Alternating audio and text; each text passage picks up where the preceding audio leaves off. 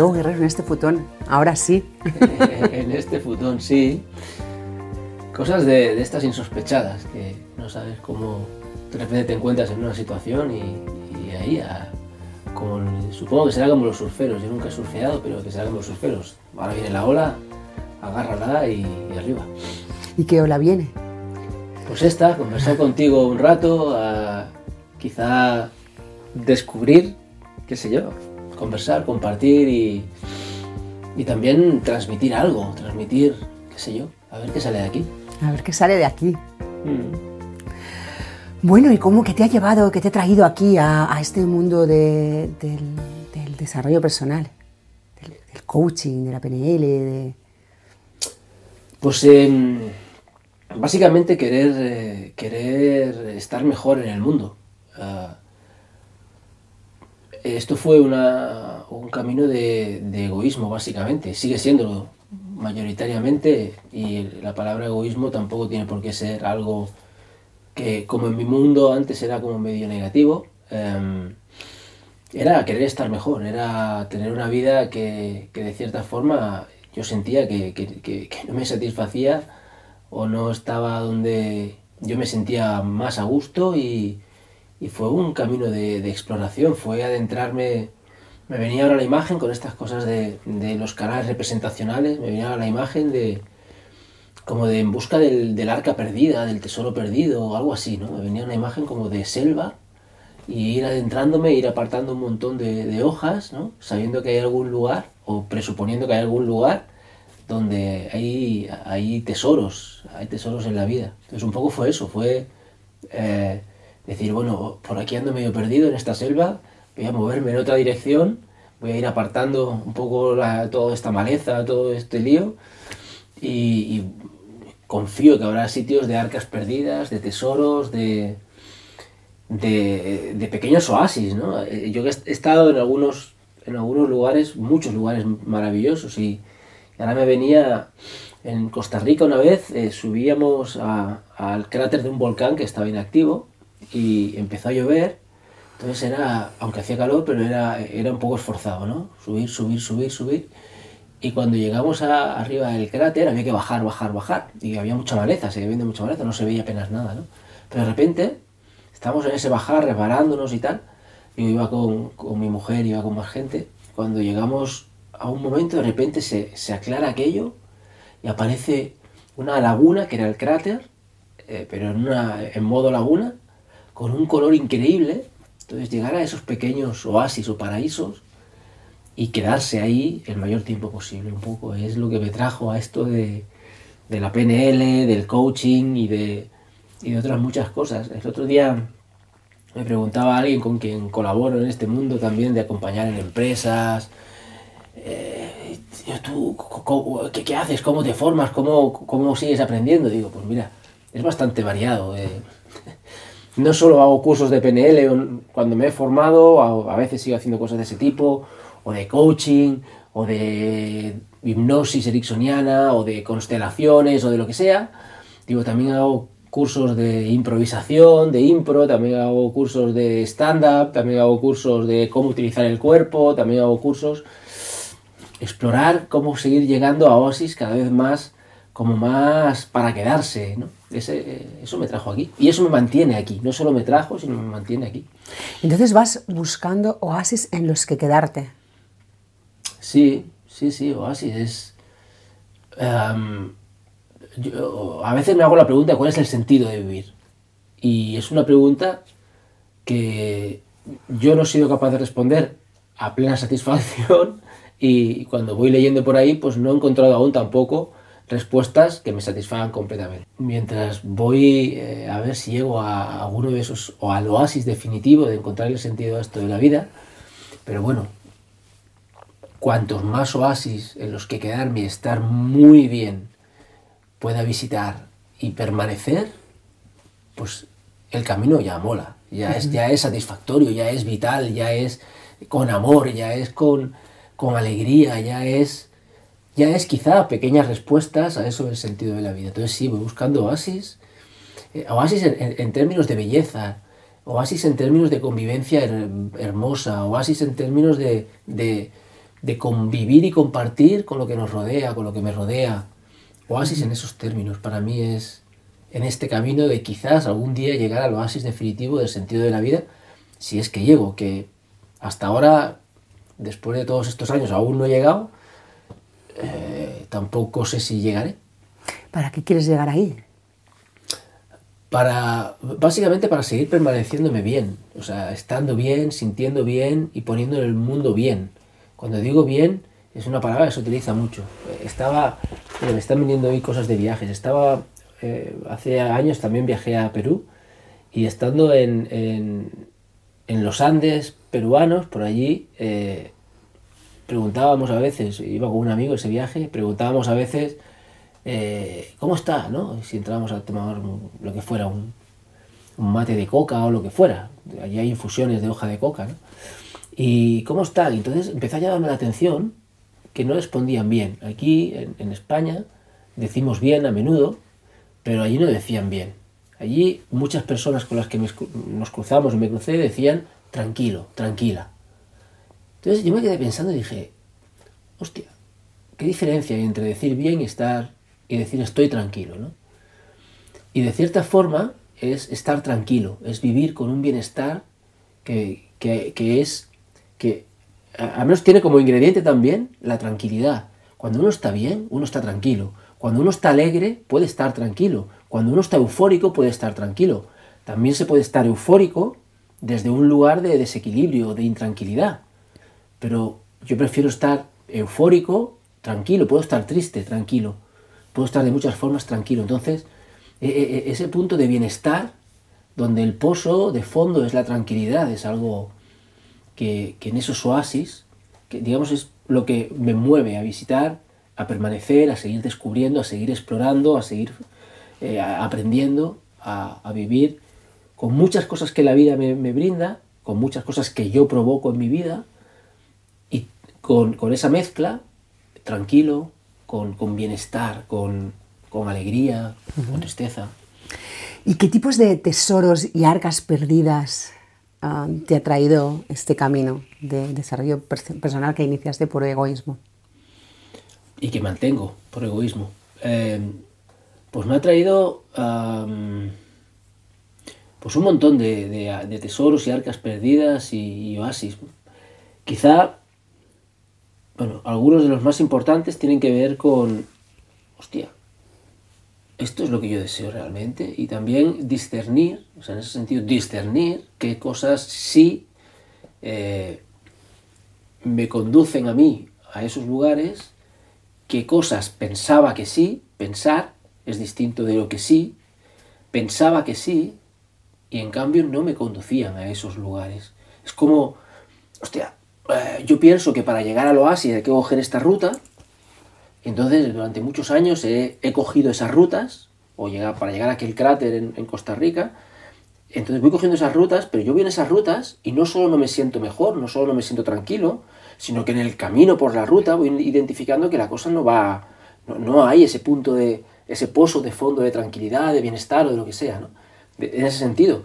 Entonces, quizás uno de los, de los no sé si es el oasis, pero creo que también, porque no es tanto acertar o no, sino caminar en la ruta que sí es la que yo deseo tomar. No la que creo que he de tomar, sino la que sí deseo tomar.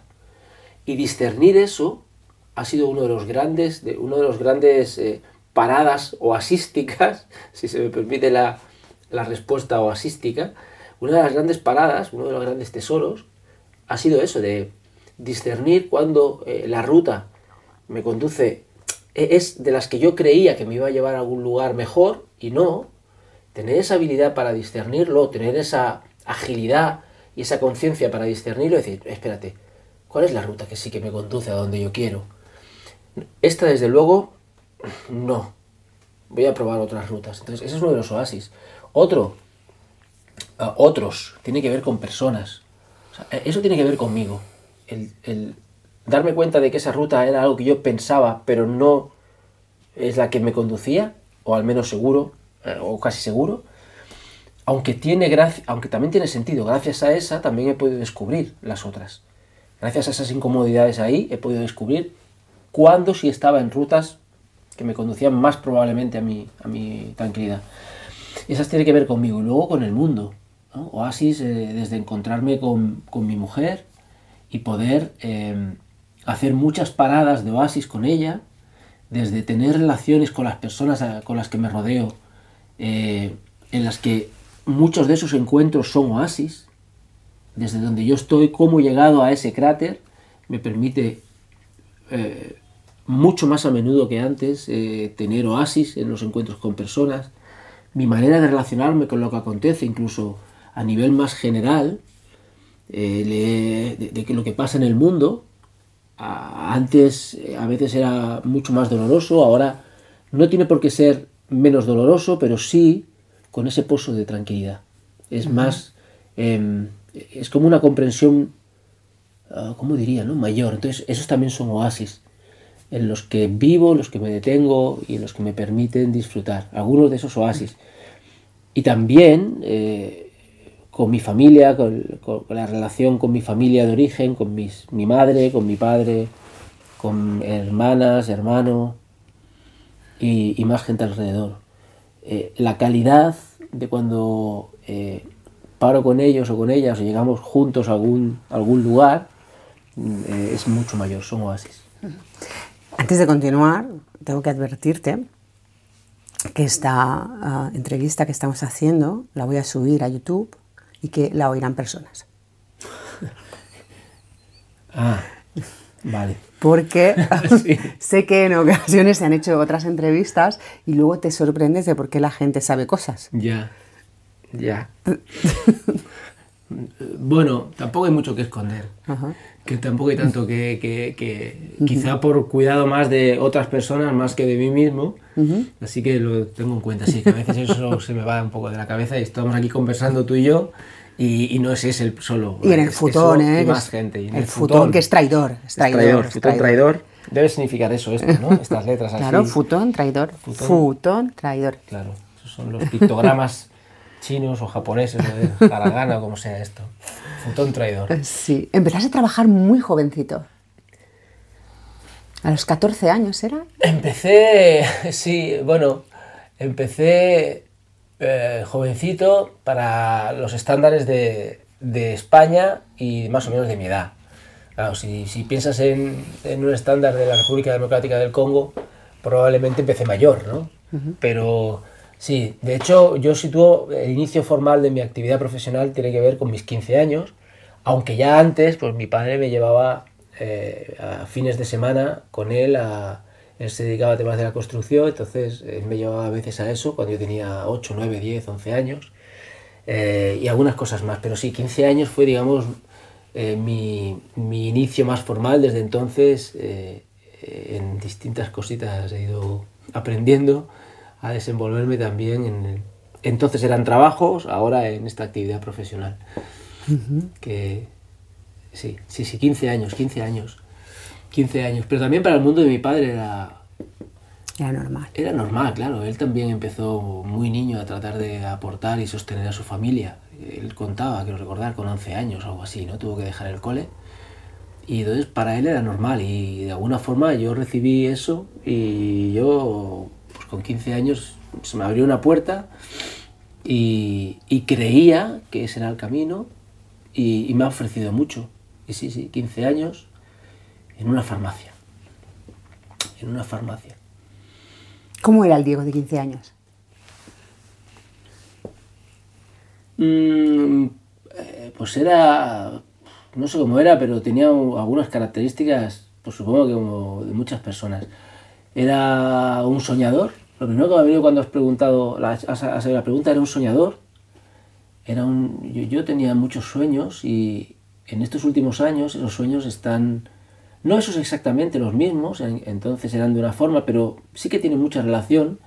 Eh, desde hace unos años están otra vez presentes en mi vida y, están, y estoy eh, moviéndome en esa dirección de vuelta. Entonces era muy soñador, era muy enamoradizo, era, era soberbio, era arrogante, era mm, probablemente y comparativamente con con más o menos lo que podía observarse con chicos o chicas de 15 años, incluso chicas que dicen que de determinada forma maduran un poco antes que los chicos, eh, de manera general, pero era más maduro de lo que 15 años tenía, porque me relacionaba en aquellos entonces, tenía un problema con la, el grupo de amigos que me relacionaba, que tenían 18, 19 años la mayor parte, y yo tenía 15, entonces íbamos juntos y la, la faena para mí era que ellos iban a discotecas y yo iba con ellos. Pero a mí me pedían el dichoso carnet de identidad y entonces no me dejaban entrar. Pero íbamos juntos. O sea, yo iba con chicos que entonces se notaba mucho la diferencia, más o menos, de 15 a 18. Amigos míos, amigas no, pero amigos míos, amigas quizá eran un pelín más jóvenes. Pero amigos míos se iban a la mili entonces. Yo tenía 15 años y entonces había una diferencia notable, aparentemente, pero me relacionaba, no todos eran de 18 19 años, pero me relacionaba con ese tipo de gente. Entonces era también maduro, comparativamente, que también es una trampa, eh, de cierta forma, para mí, pero también me aportó ventajas, me, me aportó aprender. Era, me costaba mucho reconocer que la cagaba, me costaba mucho reconocer que, había metido la pata, en ese sentido, eh, pues con mucha soberbia, muy poca humildad. Entonces, mm, no sé si he ganado mucha, espero que alguna sí, pero de esa forma también era, eh, con 15 años, soñador a mí y, y, sí, es, esa cosa de soñador, eh, y no solo con 15, yo era soñador desde desde casi que recuerdo, tenía 4 o 5 años, yo, tenía sueños, sueños de lo que entonces era un mundo mejor, las cosas mejor, la gente mejor, eh, eh, un soñador. Yo si me pudiera quedar con una palabra, a los 15 años era un soñador. ¿Qué crees que opinaría de los sueños cumplidos del Diego de hoy? ese soñador de 15. Que recuerdo que subía una cuesta, además, para ir a trabajar a la farmacia. Ah, sí, sí, sí, sí, sí, tú sabes esa historia. Ah, sí, subía una cuesta para, subir una para llegar a la farmacia, ese primer trabajo formal que tuve. Em, ¿Qué le diría? Pues eh, que menos mal que me, que me he acordado de, de aquellos sueños eh, que, que no he llegado al final de mis días sin retomar un poco ese espíritu soñador, me diría probablemente. Me diría... Yo... Mm,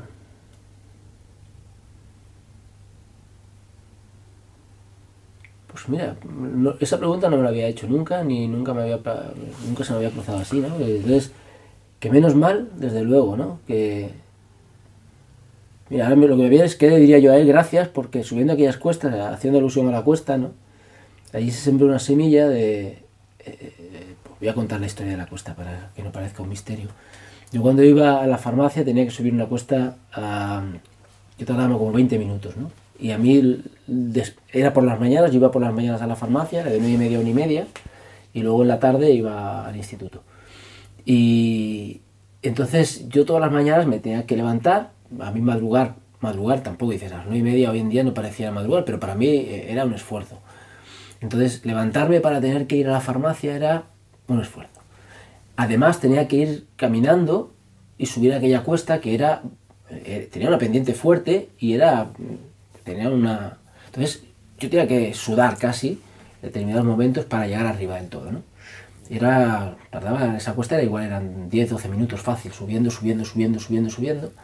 Entonces yo pensaba, con 15 años yo pensaba, ostras, me quedan 50 años. En esos momentos lo de la jubilación era a los 65. Y yo ya pensaba en la jubilación con 15. Y me quedan 50 años de esto. No puede ser. iba subiendo, pero no puede ser. O sea, 50 años así yo no puedo vivir. No puede estar así 50 años. Esto, esto es inasumible para mi vida. Y entonces em, dije, a ver, 50 años ¿cuánto puedo un poco asumir? ¿no? Entonces eh, eh, dije, 25 años es el máximo que yo puedo. A los 40 tengo que dejar de trabajar. No puede ser que yo esté 50 años con esto, levantándome por las mañanas, con este esfuerzo, sudando la gota para llegar a donde tengo que llegar. Esto no puede ser. A los 40 tengo que dejar, eh, tengo que dejar de trabajar, lo que entonces era un trabajo. ¿no? Y bueno, eso que quedó ahí, quedó ahí, yo seguía soñando, pero bueno, los sueños se fueron como como el hombre del traje gris de la canción de Sabina, ¿no? yo me fui, aunque llevaba trajes de colores, porque sí que empecé a vestir trajes, mis siguientes trabajos, o mi siguiente trabajo durante muchos años sí que llevaba traje, eso es, corbata y esas cosas, ¿no? Y parecía... Que, pero yo empecé a entrar en una etapa más del hombre del traje gris.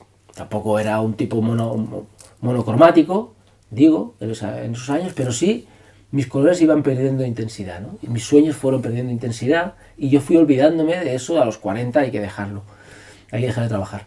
Y curiosamente, eh, yo dejé, dejé o elegí marcharme de la entidad financiera en la que yo trabajaba cinco días antes de cumplir 41 años. Había que hacer una petición voluntaria, hice la petición voluntaria cinco días antes de cumplir 41. 41. Y en esos años previos, desde los 30 y pocos, yo iba, iba buscando y fui empezando a recuperar algunos de los colores de, los 15 años, de los sueños de, los 15 años y, voy viviendo, no los mismos, pero sí muy, muy conectados con los de 15 y con los de 5 y voy viviendo el espíritu de aquellos sueños, estoy viviendo el espíritu de aquello y, el espíritu eh, también me he dado cuenta que no tiene que ver con los demás, que querer ayudar a los demás, que yo quería con 5 años, con 4 años, recuerdo, con 6, con 15 y más luego, pero poco a poco se ha ido volviendo un... Eh, tratar de estar en mis oasis y desde ahí, eh, pues bueno, a quien le apetezca venir a mis oasis o a compartir a mis oasis, si puedo recibirlos, no siempre puedo, no siempre tengo el corazón de estilo oasis, no siempre tengo el alma de estilo oasis, pero cuando puedo recibirlos, que es mucho más tiempo que antes, pues es, maravilloso compartir ahí. Pero ya no es para salvarles tanto, sigo teniendo un punto de eso, pero mucho menos que antes, es tanto como para estar en ese bienestar de antes. Ese, ese soñar, a veces me cuesta dónde es el lugar hasta donde es algo más o menos generoso, en el sentido de sin esperar algo a cambio, sin, eh, sin, esa cosa de recompensa, consciente e inconsciente, y cuando realmente es una entrega o lo más desinteresada posible. Pero esos sueños ahora llevo ya unos años eh, viviéndolos cotidianamente, en mi forma de estar y sí. Sí. ¿Y em, en la actualidad piensas en la jubilación? En la actualidad pienso en la jubilación. Eh, en la actualidad pienso en, en vivir para morir eh, tranquilo. Mm, como sabes, yo he estado estudiando y sigo estudiando un poco de filosofía y hay un, filósofo controvertido por muchos motivos, pero da igual. El tema es que él habla mucho de, la mucho o, de, cierta forma él habla de vivir una vida auténtica eh, y esa vida auténtica puede vivirse y está en relación, en cierto modo, a la muerte. Entonces, eh, yo no pienso tanto en la jubilación como en morirme. En morirme, si puedo tener un segundo antes de morirme y mirar atrás, y mirar mi vida atrás y decir, ah, bien vivido. ¿No? Entonces, yo, pienso más en eso que en la jubilación. No sé, el mundo además eh, eh, en estos tiempos nuestros, que va a la velocidad a la que va, que los cambios van como van, Ayer estábamos conversando con un amigo acerca de, de réplica, una inteligencia artificial que te va a crear como amigos con los que conversar, parejas con las que conversar o con las que convivir, pero desde la inteligencia artificial, eh, no sé si serán humanoides, no sé cómo diablos será ese tema, ¿no? Entonces, la jubilación, es que no sé, me, me, me, ocupo más de tener los medios para vivir una vida ah, como apetece pero eso no, no, tiene que, vamos, a mi modo de ver, no tiene por qué tener relación con una edad determinada, ni con... No hay certezas para vivir. Eh, y aunque estamos muy entrenados para tratar de conseguir certezas, y de cierta forma la jubilación, eh, en mi cabeza, era el, lugar donde podía estar tranquilo porque ahí no tendría que ocuparme de obtener medios económicos para poder tener una vida normal, ¿no? Pero es igual, si no son medios económicos hay que obtener aquello que, me da bienestar. Entonces, no, no tiene mucho sentido pensar en la jubilación. Para mí hoy en día tiene más sentido eh, y, al menos lo que sí pienso es, oye, si me muero con 120 años, que espero llegar a los 120 por lo menos, y bien físicamente, eh, ese, segundo antes de palmarla, si tengo la oportunidad, si la palmo durmiendo, pues igual no me da, ¿no? Pero, pero bueno, como por las noches suelo agradecer, mirar la vida atrás y decir, bien vivido, tío, bien vivido, te puedes ir en paz.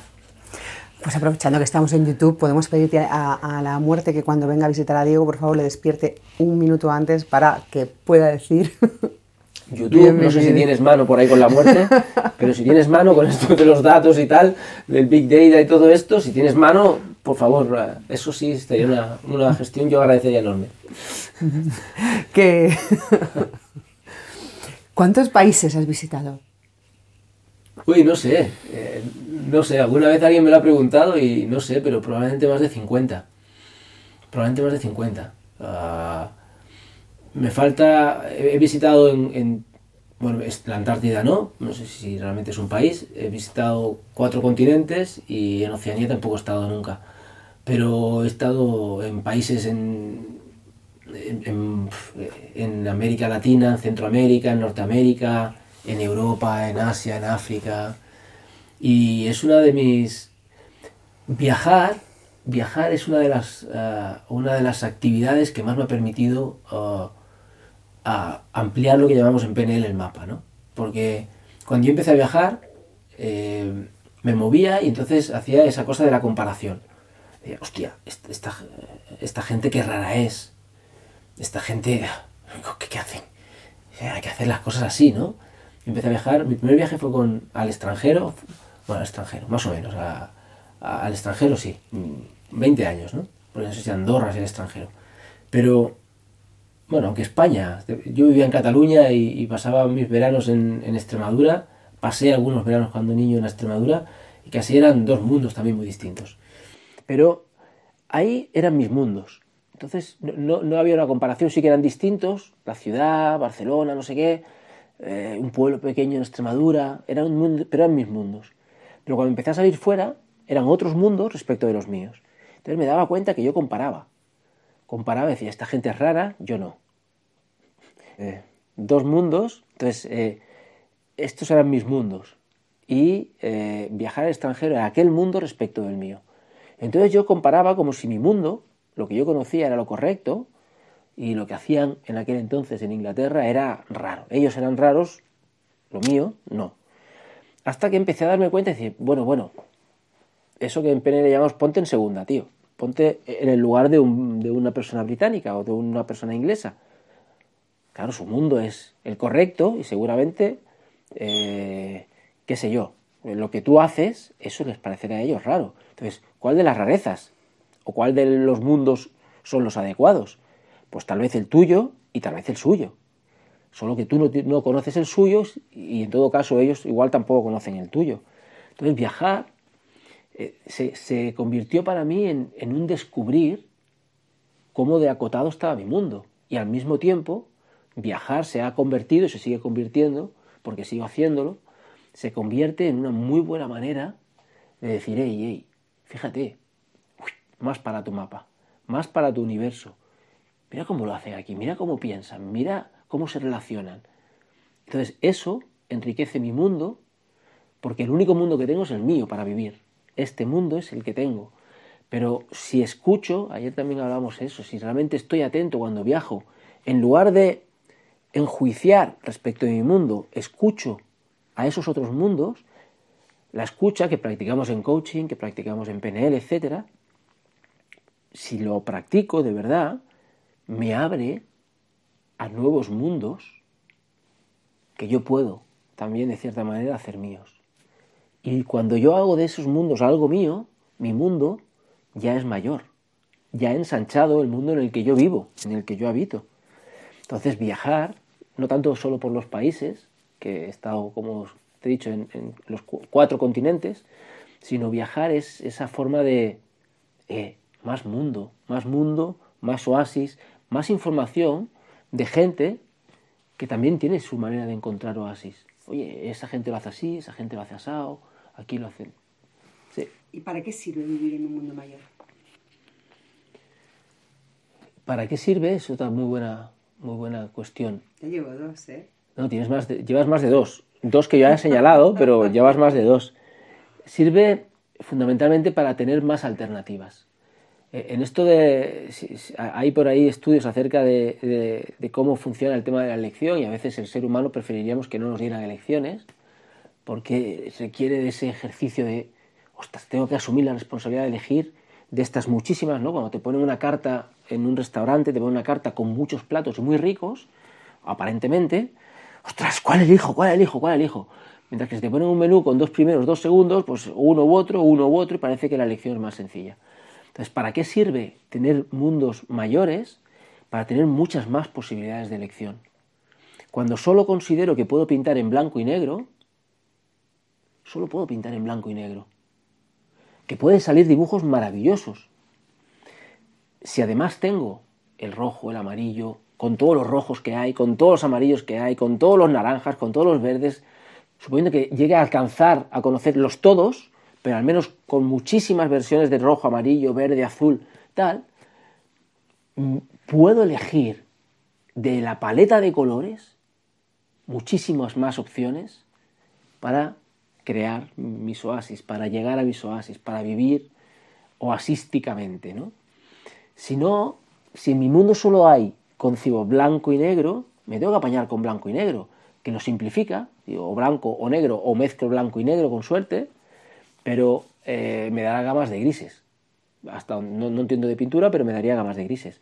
Mientras que si he podido conocer muchos más colores, los cuadros que puedo crear, los oasis en los que puedo habitar, eh, tendrán, o sea, tengo muchas más posibilidades de crear eso y de llegar a esos oasis que si solo tengo dos, dos colores. Entonces, cuanto mayor es mi paleta de colores, los cuadros tienen muchísimas más opciones de, puedo hacer cuadros mucho, mu- o sea, muy, muy diferentes, de más color, mejores o peores, no lo sé, pero de más color. Y sobre todo, porque si solo tengo dos colores y en ninguno de los dos me encuentro cómodo, ¿qué hago? Dicen que eh, eh, de cierta manera eh, solo podemos vivir desde lo que consideramos como posible. Claro, si yo solo tengo la posibilidad de, casarme y tener hijos, como una, una de los caminos de mi vida, si es la única, incluso ni siquiera blanco o negro, ¿no? si es la única posibilidad que tengo, dentro de mi mundo, de mi concepción, de, de cómo es el mundo, pues igual no es el camino que me hace, es lo que creo que tengo que hacer, es el único camino que veo, pero no es el camino que me lleva a un oasis. Entonces, pues lo transitaré, pero no me va a llevar a un lugar de bien, de bienestar. Entonces, si no, no tengo en mi universo la posibilidad de decir, no, no, pero oye, que hay otros colores en el mundo. Prueba, prueba con el azul, prueba. Si no, si no está aquí, es muy difícil que pueda, por lo menos, probar. Entonces, eh, si solo tienes, si, cuantas menos opciones tengo, mm, si además no estoy cómodo ahí, pues mi vida igual no tiene tanto bienestar. Entonces, sobre todo es más opciones, más lugares que visitar, más riqueza que incorporar, la responsabilidad de elegir.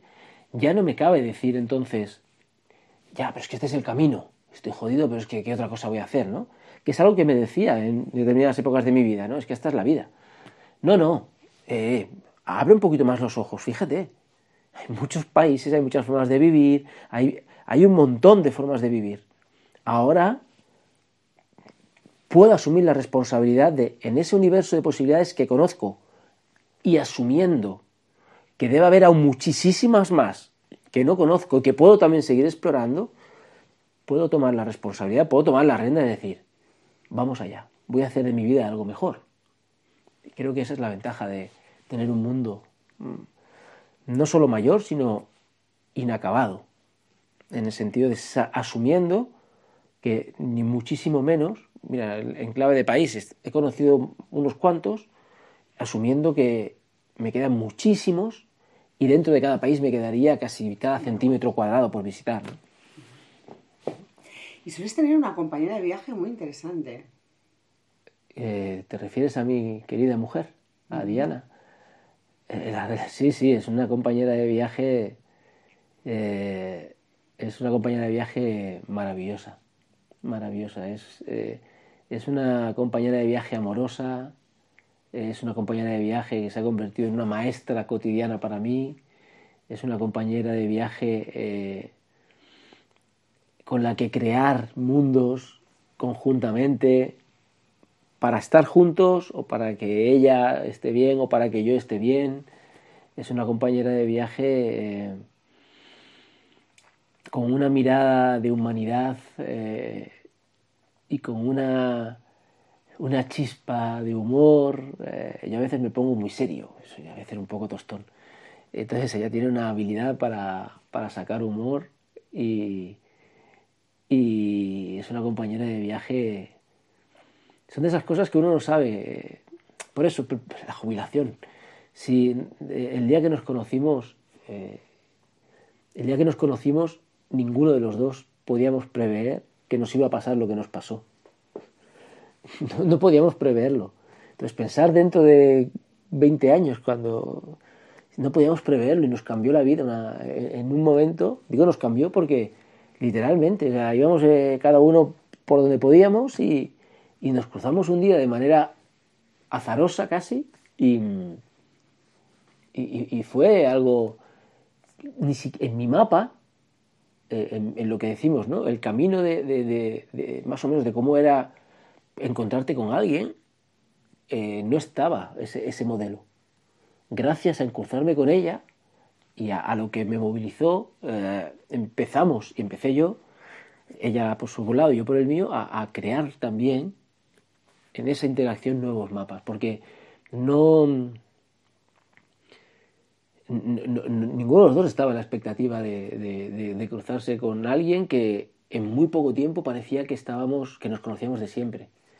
Aunque pueda parecer una frase de esas de película de, ¿cómo se llama? Del diario de Noah, una de estas películas románticas, pero, pero es que parecía que nos conocíamos desde siempre y desde casi cuando nos conocimos empezamos a convivir y fue algo muy sencillo, muy sencillo.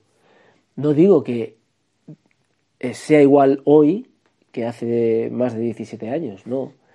Digo que fue muy sencillo desde el principio y ha sido muy sencillo la mayor parte del viaje en estos 17 años y ella tiene la magia, tiene en cierta forma esa habilidad de cuando yo no, no, me lo pongo tan fácil ni nos lo pongo tan fácil, ella tiene la habilidad de decir, vamos a ponerlo fácil, la mayor parte de las veces.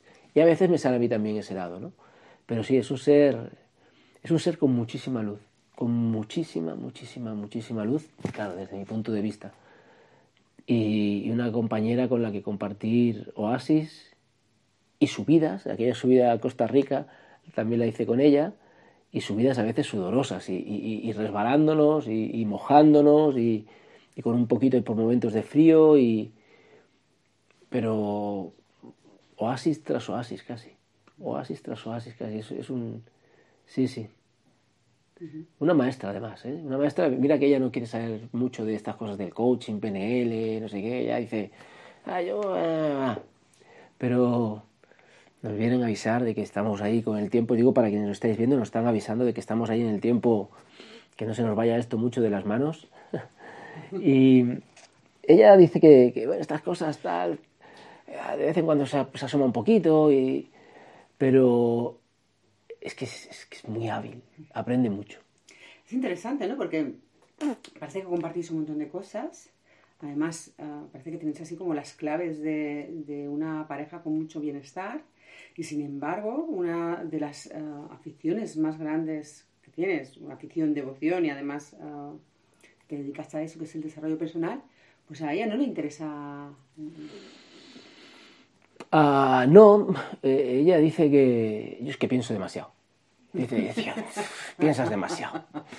Claro, y, es una forma, eh, sabes, en PNL y en coaching, ahí es una forma de, referirse a su manera a, tío, vive el presente, disfruta de ahora, ¿no?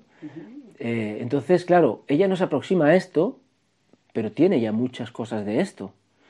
yo se lo digo muchas veces, que su manera de mirar la vida eh, yo necesito seguir aprendiendo. Ella ve una planta y se queda mirando y, o sea, es completo presente para ella. Claro, yo necesito entrenarme mucho para que mi cabeza y poder tener presencia con mis clientes. Ella mira una planta, yo miro una planta y, me, dura para observar la planta un segundo. Luego empiezo a volar a otros lugares. Ella no, ella valora el brillo, valora la suavidad de un pétalo, mira qué forma tiene, mira no sé qué, mira el tallo. O sea, se pone muy en modo presente.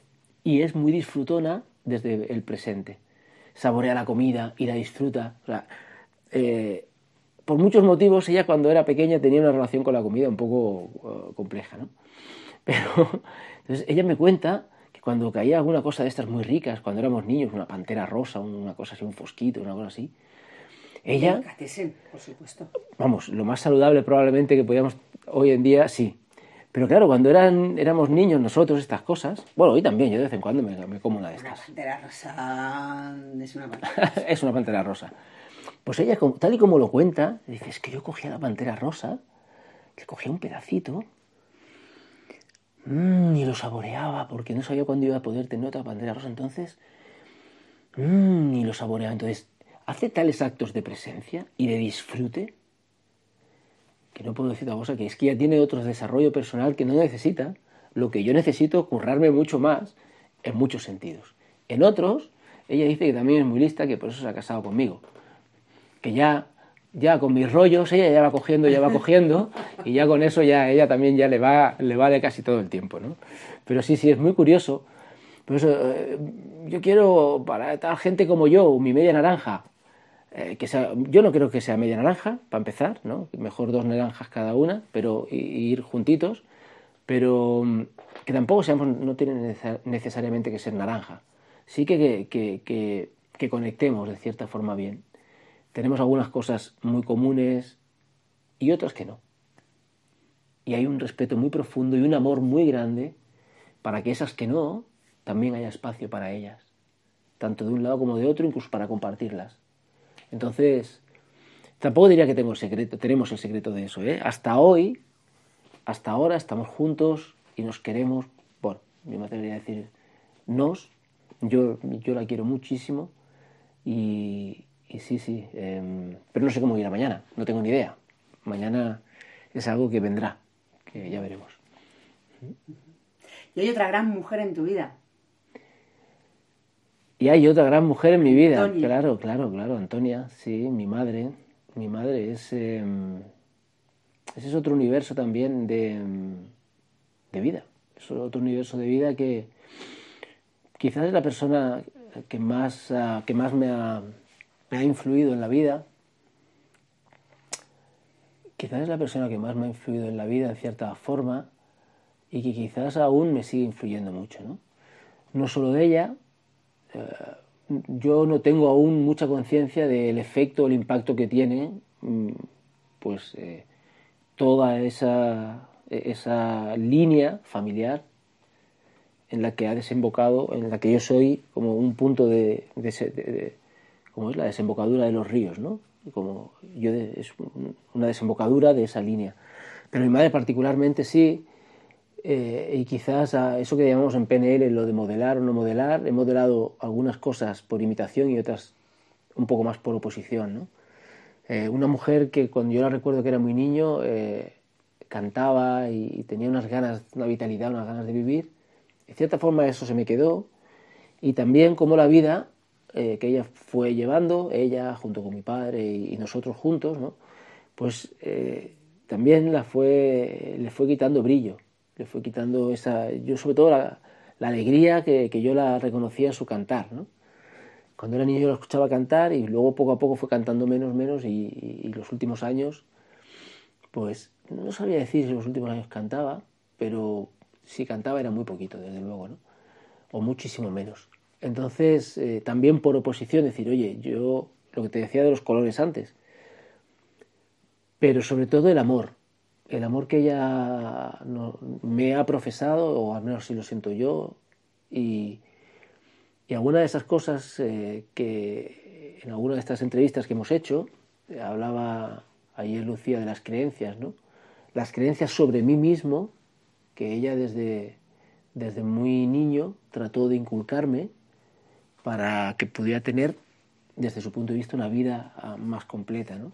Cómo insistió en que tuviera una buena educación, cómo insistió en, sobre todo en amarnos, en amarme, en quererme como madre, cómo insistió en que fuera buena persona, cómo insistió en unos valores para ella que bebían y procedían del catolicismo, cómo insistió en, en que donde estábamos era un lugar y podíamos ir a muchos más lugares, a lugares mucho mejores. Lo que eran mucho mejores para ella, igual no son mucho mejores hoy para mí, pero sí la idea de fondo es, eh, donde estás no es el lugar de destino, donde estás es solamente un lugar de paso y puedes ir mucho más allá, puedes ir a donde tú quieras en realidad, ¿no? Y eh, ese ejemplo de lucha, lucha, que ya de por sí es algo como muy trabajoso, no hay por qué tampoco luchar, pero sí de, conseguir algo más, ¿no? Entonces, eh, ese ejemplo de hay más a donde puedes llegar, vea por ello si quieres, ni siquiera si quieres, porque ella no era si quieres, vea por ello. Y tienes una mirada, um, ¿te gustan las mujeres? no, voy, a aclarar esto, voy a aclarar este tema. Sí. Um, sí, por favor, sí, porque igual dicho así, bueno, que también, dicho así, mucha gente, lo que ha pensado mucha gente también. No, pero tienes una, una mirada hacia la mujer mm. en general Em, ah, de mucho respeto y, digámoslo, ¿cómo lo diría? Respeto, em, admiración a, bueno, a las, las, dificultades, las coyunturas que a veces eh, tenemos las, las, mujeres, ¿no? Para llevar nuestra, nuestra vida adelante, ¿no?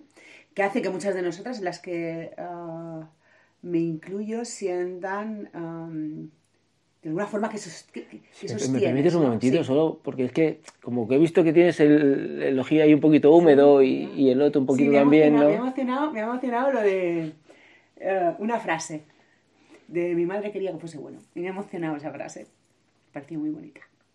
Pero vamos a ver que soy yo la que te estoy entrevistando, no la que termina llorando, que es que estas cosas no son así. Bueno. sí la mirada hacia las mujeres, que me gustan las mujeres. ¿Cómo, es esa mirada? Bueno, pues muy influenciado por lo que yo pude observar de la vida de mi madre eh, y lo que yo pude comprender de la vida de no solo de mi madre, luego a partir de ahí de muchas mujeres. Em, es, es, un tema del que se habla, afortunadamente hoy en día, durante muchos siglos, quizá muchísimo menos, o, ni se había hablado, ¿no? Eh, para mí el lugar de la mujer es un lugar eh, de un valor incalculable. También el del, el, del, ser humano masculino, también el del hombre. Pero que durante muchísimos eh, siglos, durante muchísimos siglos, hasta donde yo puedo conocer o comprender ambas cosas, un lugar muy opacado. Y además de, no digo que el hombre, los hombres no hayamos sufrido desde un lugar diferente, desde un lugar diferente y con unas posibilidades diferentes. Entonces, me decía el otro día una, una señora que mayor, que ella con, no me acuerdo exactamente, pero con como 20, no sé cuántos, 30 años, en los años 70 aún, tenía que pedirle a su marido permiso para, para abrir una cuenta en un banco. Entonces, a eso me refiero, a ese lugar diferente. O sea, que un ser humano, por una cuestión de ser femenina, ser mujer, tenga que pedirle permiso a otro ser humano que tiene que ver con el sexo, mujer-hombre, para hacer determinadas cosas hace 50 años en España, no estamos hablando de la Afganistán de hoy en día, estamos hablando de la España de hace relativamente poco. Eh, eso es una de las cosas que ilustra ¿no? cuál ha sido el lugar y la forma de relacionarnos entre mujeres y hombres. Entonces yo he visto en mi mujer, en mi mujer también, un poco, pero en mi madre, eh, esa cosa de, tener ganas de hacer cosas, sueños y, entregarse a lo que podía, dentro del marco ese en el que podía vivir. Y desde ahí, con uñas y dientes, eh, eh, luchar, porque su palabra sí que era luchar, batallar para algo mejor, para algo mejor, pero mucho más difícil, a mi modo de ver, que los hombres. Eh, entonces, desde ahí tengo una admiración extraordinaria, porque a mi modo de ver, las mujeres lo tenéis en determinados ámbitos, procrear es una de las cosas que lo tenéis más fácil que nosotros, pero en muchas cosas de la vida, de, vivir, del vivir diario, aún hoy en día, no solo en Afganistán, también en España, lo tenéis más difícil, mucho más difícil. Y yo me siento en cierta forma cómplice de esa dificultad, no por haber nacido hombre, sino porque también en mi mundo aún hay eh, elementos que, me llevan a vivir desde ese lugar de, hombre, ese lugar de, cierta... Eh, a ver qué palabra utilizar para describir lo que quiero, lo que quiero transmitir, ¿no? Mm. Es un lugar más fácil para mí elegir determinadas cosas del que a mí me parece que tenéis las mujeres. Entonces, desde ahí tengo una admiración profundísima. Por... Yo he estado en países como en la India, eh, bueno, en Asia en distintos lugares, en África en distintos lugares, en América Latina en distintos lugares, donde el peso de muchas cosas las lleváis vosotras. Y además hay un nivel de violencia hacia vosotras, un nivel de... Pero luego vienes a España y dices, bueno, pero eso es, eso es en, no sé yo, en Mauritania, por decir, da igual. Digo porque son países que sigue, un país donde sí he estado, ¿no? Pero no es solo Mauritania. Yo vengo aquí yo mismo, en mi, en mi inconsciente, consciente, pues en las tareas de casa, y nosotros no tenemos hijos, pero pues un poco, yo me noto que indirectamente es Diana la que ha de asumir más esa parte. Y lo digo yo, que valoro enormemente vuestro lugar, que he visto a muchas mujeres, no solo mi madre, en esa cosa de luchar, en, tener sueños profesionales, tener ganas de desarrollar cosas y ese, mundo de dificultad a mí me, sigue, me sigue pareciendo muy desigual, muy desequilibrado y que ojalá hay movimiento en esa dirección, ojalá pronto sea mucho más equilibrado. Hay quien dice que, no, pero es que es caer en el otro, en el otro lado. Bueno, a ver si llegamos algún día. Yo, yo no persigo que cambien las cosas como para que las mujeres estén en un lugar de más poder respecto de los hombres, como hemos estado a mi modo de ver de los hombres respecto de las mujeres y aún estamos, eh, más equilibrado, más equitativo. Y no quiere decir que seamos iguales, yo no, no, abogo por la igualdad, porque somos distintos biológicamente, pero sí mucho más equilibrado, o todo lo equilibrado que sea posible, mucho más equitativo. Si tú tienes sueños, que tengas las mismas posibilidades de cumplirlos que yo, sin necesidad de pensar si somos hombres o mujeres, si tú vas a tener hijos y yo no. Entonces, eh, me producís una admiración enorme porque he visto que tiráis adelante de una forma, la mayor parte, eh, quiero decir, eh, es una generalización y habrá muchísimas excepciones en cualquiera de los lados, pero en general yo repaso yo filósofos, filósofas. La historia de la filosofía es la historia de hombres. ¿Cuántas filósofas conocemos? Que nos suenen. Y las habrá habido alguna. Pero es que además era mucho más difícil. Eh, investigadoras, investigadores. O sea, que, realmente hay esa noción de que eh, vosotras no, no, tenéis capacidades para ser investigadoras. Pues hombre, parece que sí, eso os da bastante bien.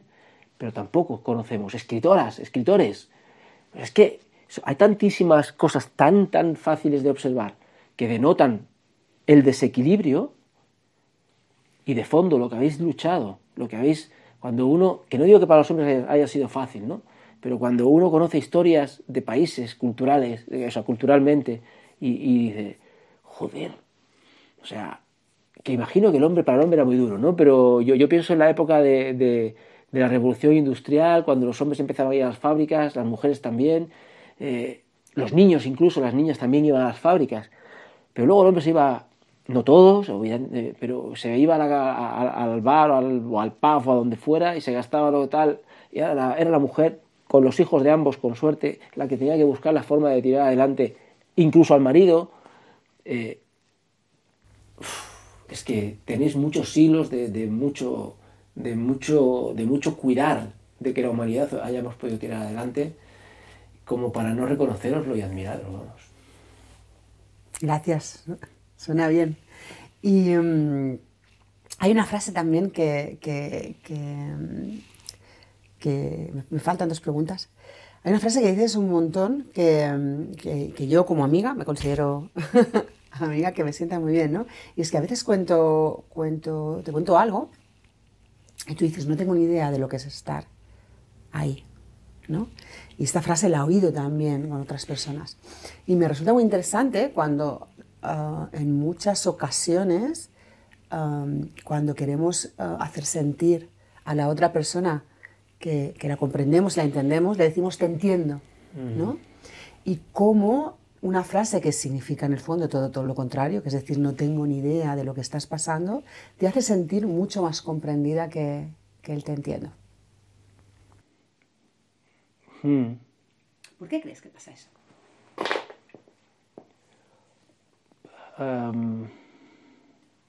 Pues no lo sé, quizás esa pregunta te la tendría que hacer yo a ti, ¿no? ¿Por qué crees tú que a ti te pasa eso? que, te hace sentir a ti más comprendida, ¿no? Eh, cuando yo te respondo eso. Pero al menos desde, mi, desde donde yo lo, Tampoco tengo tanta conciencia de cuando la utilizo, pero desde donde yo puedo ah, evocar esas situaciones, es también que me he dado cuenta, gracias también a esto del coaching, a esto de... de de lo fácil que es decir yo te entiendo y lo verdaderamente eh, misterioso que es conocer la vida de alguien, conocer lo que está pasando ahí dentro. Eh, cuando vivimos experiencias, las que sean de cualquier tipo, luego si las tratamos de llevar a palabras, hay una gran diferencia entre lo que pasa dentro de alguien y lo que luego se convierte en palabras. ¿no? Si ahora yo estoy utilizando palabras, en tu mundo, tú esas palabras las estás transformando de alguna forma en tu mundo.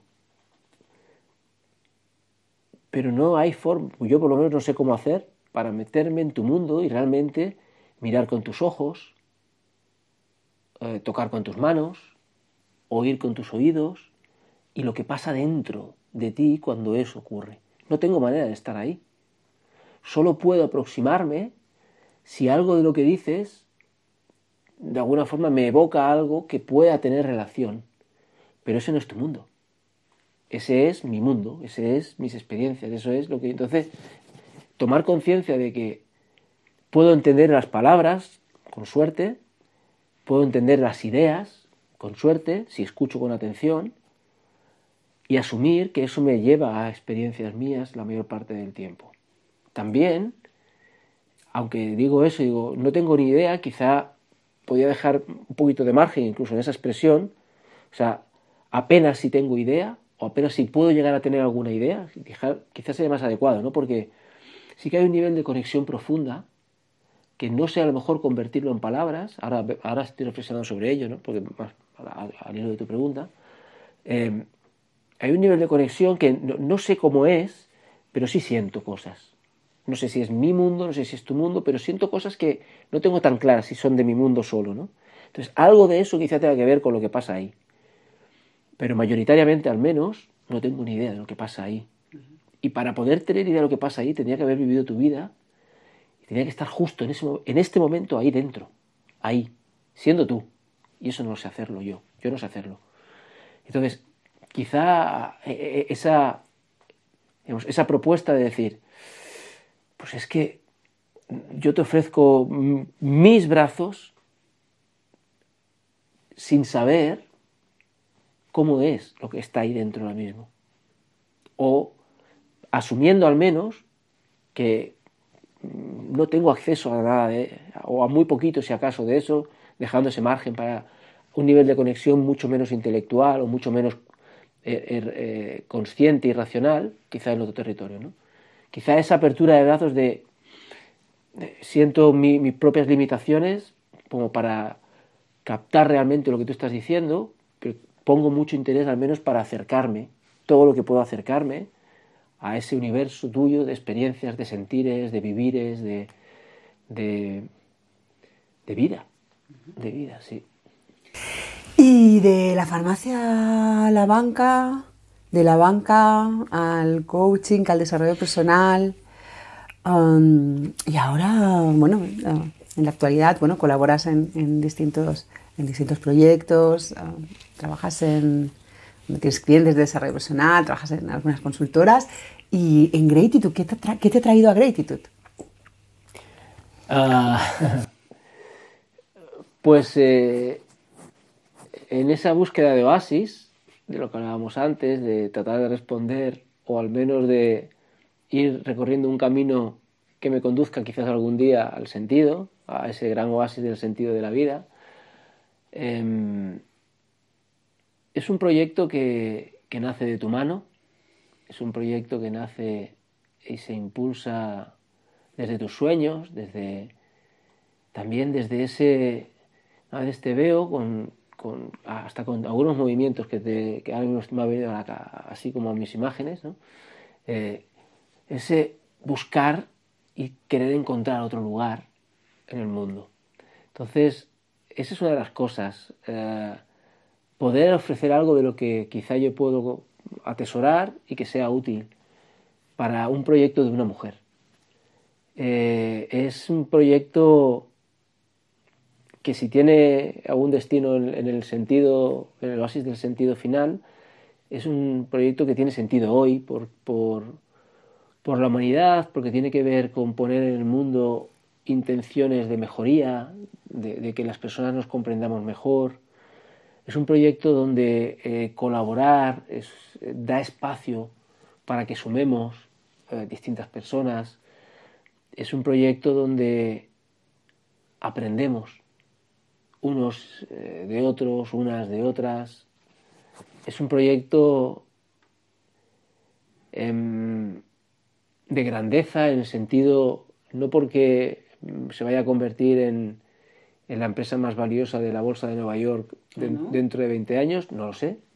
si, si, ocurre, al menos desde mi punto de vista, no es lo que me, trajo a Gratitude. Si ocurre, pues será que ha de ocurrir y bienvenido. Pero es un proyecto que, que, nace, a mi modo de ver, Ángela, en lo que yo te conozco, es, es un proyecto que nace como, un sueño de una mujer que tampoco lo ha tenido fácil en algunos sentidos y, en, ese, en esas cosas de, también de, la línea mía familiar con mi madre y demás, pues tiene, tiene mucho sentido de favorecer, si es que mi presencia favorece, a veces también te digo, pues igual mi manera de estar tampoco lo favorece, pero eh, tú dices que sí, así que si tú dices que sí, y como es la, capitana de este, este barco, pues yo aporto lo que puedo. Em, aportar para que este sueño eh, se, ensanche, para que este sueño se materialice, para que en este sueño haya muchas personas, muchas más personas a las que llegue, porque también eso hará que nos escuchemos como nos gusta escucharnos entre personas, que escuchemos al mundo, no solo a las personas, sino al mundo como quizá el mundo hace mucho tiempo que nos está pidiendo que escuchemos para que eh, podamos crear relaciones de, mucho, más, ah, mucho más amorosas, mucho más bondadosas, mucho más bellas, mucho más...